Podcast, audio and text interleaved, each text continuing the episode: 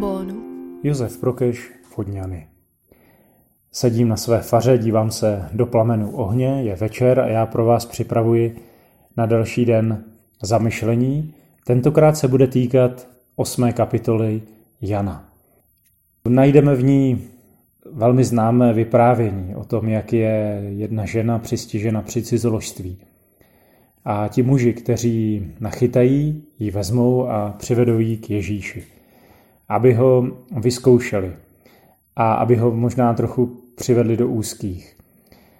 Jde o to, jestli Ježíš bude pravdivý, jestli dá za pravdu Mojžíšovu zákonu, to znamená, jestli ji nechá kamenovat, protože byla přistižena při tomto těžkém hříchu, anebo jestli tedy dostojí své pověsti člověka, který má hříšníky rád a jestli tedy nad tím mávne rukou.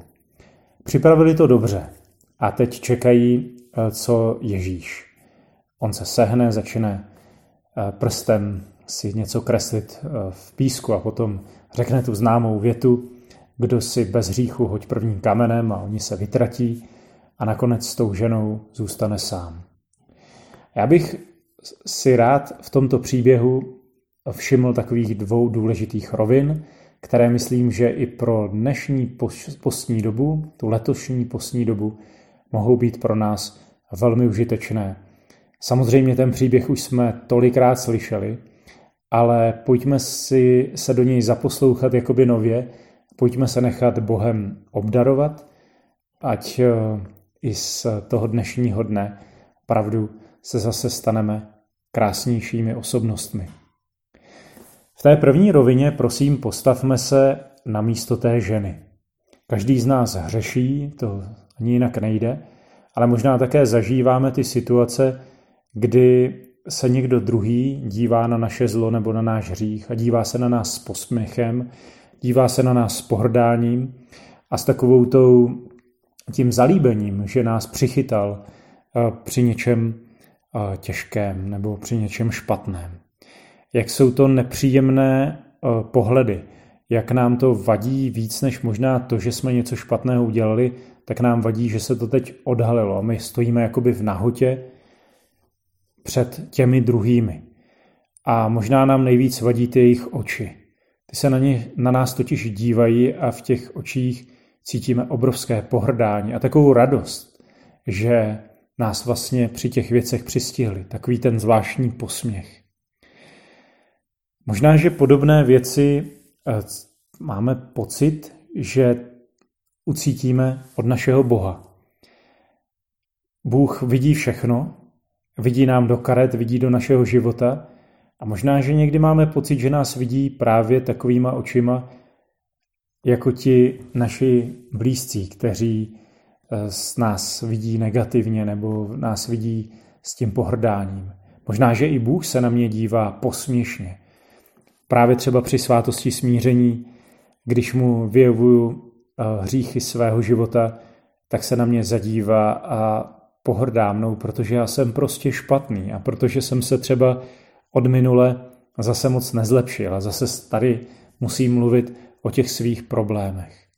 Ale vidíme, že v tom vyprávění Evangelia Ježíš to možná to hlavní, co dělá, a to, co se mě v tom příběhu hodně dotýká, je, že vlastně vytvoří prostor zpovědního tajemství.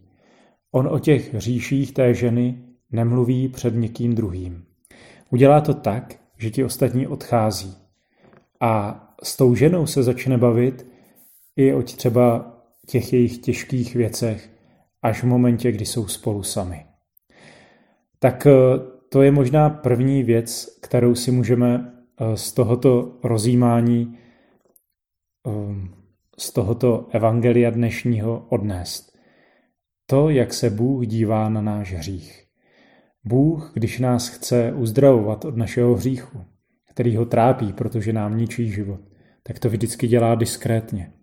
Vždycky to dělá tak, že my u toho můžeme vidět oči, které nás přijímají, které nejsou ani lhostejné, ani pohrdavé, ale které jsou přijímající, jsou odpouštějící. On dokáže vytvořit zvláštní diskrétnost, zvláštní ticho a přijetí. A myslím, že tohle opravdu potřebujeme zažívat. Právě když se třeba jdeme zpovídat.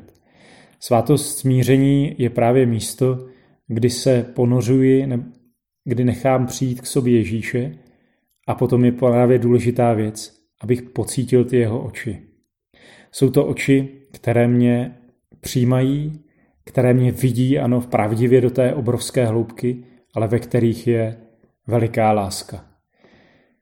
Vždycky, když se zpovídám, snažím se zahlédnout tyto Ježíšovy oči. Jsou to oči, které opravdu mění život. Vidíme to třeba u Petra po jeho zapření. Když na něj Ježíš pohlédl, tak v těch očích musel vidět, že Ježíš ví dobře, co udělal, ale zároveň tam musel vidět obrovsky tu Ježíšovu lásku a ta ho právě proměnila, že se potom mohl stát znovu apoštolem, který třeba inspiruje i další lidi. V Českých Budějovicích, když jsem zpovídal v klášterním kostele, tak jsem vždycky seděl vzadu v lavici a díval jsem se tam na fresku, která je namalována na jednom sloupu, kde je Ježíš z mrtvých stalý, který vychází a má na rukou a na nohou ty rány po hřebech. A vždycky jsem se při zpovídání, když jsem tam seděl jako zpovědník, díval rád do těch jeho očí. A jako zpovědník jsem se snažil alespoň trochu vytvořit podobně tento prostor, aby i ten, kdo se zrovna zpovídal, mohl pocítit tyto zvláštní Ježíšovy oči. Oči, které přijímají, které jsou velmi pravdivé, ze kterých cítíme, že opravdu do nás vidí, ale zároveň, které jsou nesmírně laskavé, odpouštějící, milující. Tak ať tohle zakoušíme. Jsme v takové zvláštní postní době, kdy možná nebudeme moct jít ke svátosti smíření, ale můžeme si určitě udělat tuhle chvíli doma, postavit se do toho příběhu a začít rozmlouvat s Ježíšem o zlu našeho života a dávat mu to, přednášet mu, vyjevovat mu svoje srdce a potom hlavně pocítit jeho oči, pocítit ten jeho pohled, který opravdu nás může očistit od našeho hříchu, zbavit nás ho, povzbudit, abychom byli schopni vyjít do další cesty. V té druhé rovině myslím, že by bylo dobré, abychom se postavili na místo těch druhých. A tady jsou takové dva extrémy, které se, myslím, nás oba dva týkají. A skauti nazývají Boha jako nejvyšší pravdu a lásku. A ty extrémy toho, jak my nebo já jako druhý se můžu dívat na zlo někoho dalšího, tak myslím, že vždycky souvisí s tím, že právě jednu dimenzi tohoto božího přebývání, to znamená buď pravdu nebo lásku, nějakým způsobem škrtám. Na těch mužích, kteří tam přitahnou tu cizoložnici k Ježíši, tak oni mají pravdu. Oni opravdu ji přistihli při těch skutcích, ale právě jim chybí ta láska. A pravda bez lásky se stává tvrdým kamenem.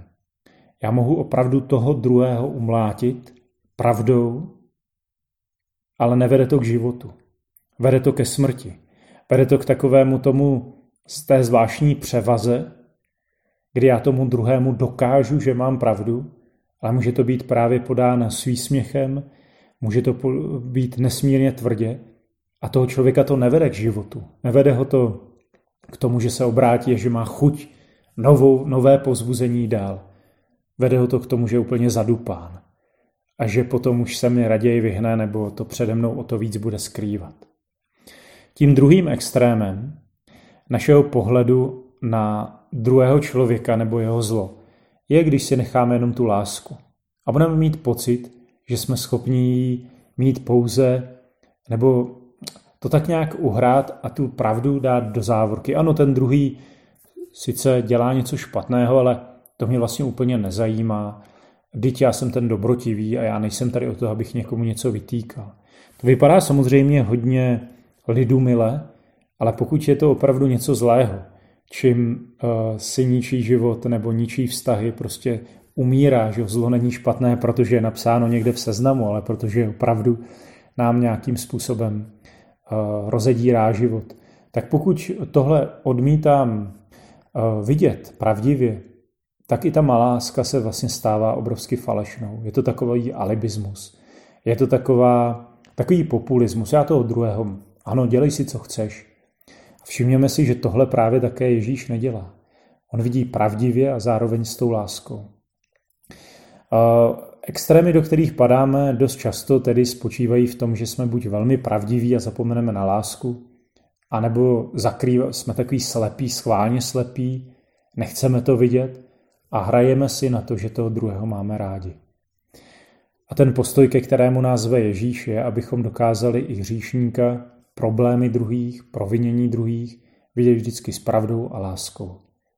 Jak je moc to těžké, to dobře víme, každý z nás. Ale možná, že i tento postní den nás zase zve k tomu, abychom o to prosili. A abychom nějak se od Boha snažili nakazit, abychom od Boha se snažili nechat inspirovat, aby i do toho našeho života pronikal pohled nejvyšší pravdy a lásky. Sami to nedokážeme, a tak si to vyprošujme od našeho Pána. Ať tedy dokážeme dnes uvidět Ježíšovy oči, které vidí nás jako hříšníky a vidí nás pravdivě a zároveň očima vášnivě milujícíma, laskavýma, odpouštějícíma. Ať potom podobně dokážeme vidět lidi kolem sebe. Podcast U ambonu pro vás připravuje Fortna. U ambonu se střídají Ladislav Herýn, Pavel Pola, Jozef Prokeš, Petr Glogar, Tomáš Rule a Petr Vacík. Slovo pro každý den najdete na www.fortna.eu, na www.prakjezu.cz a v podcastových aplikacích.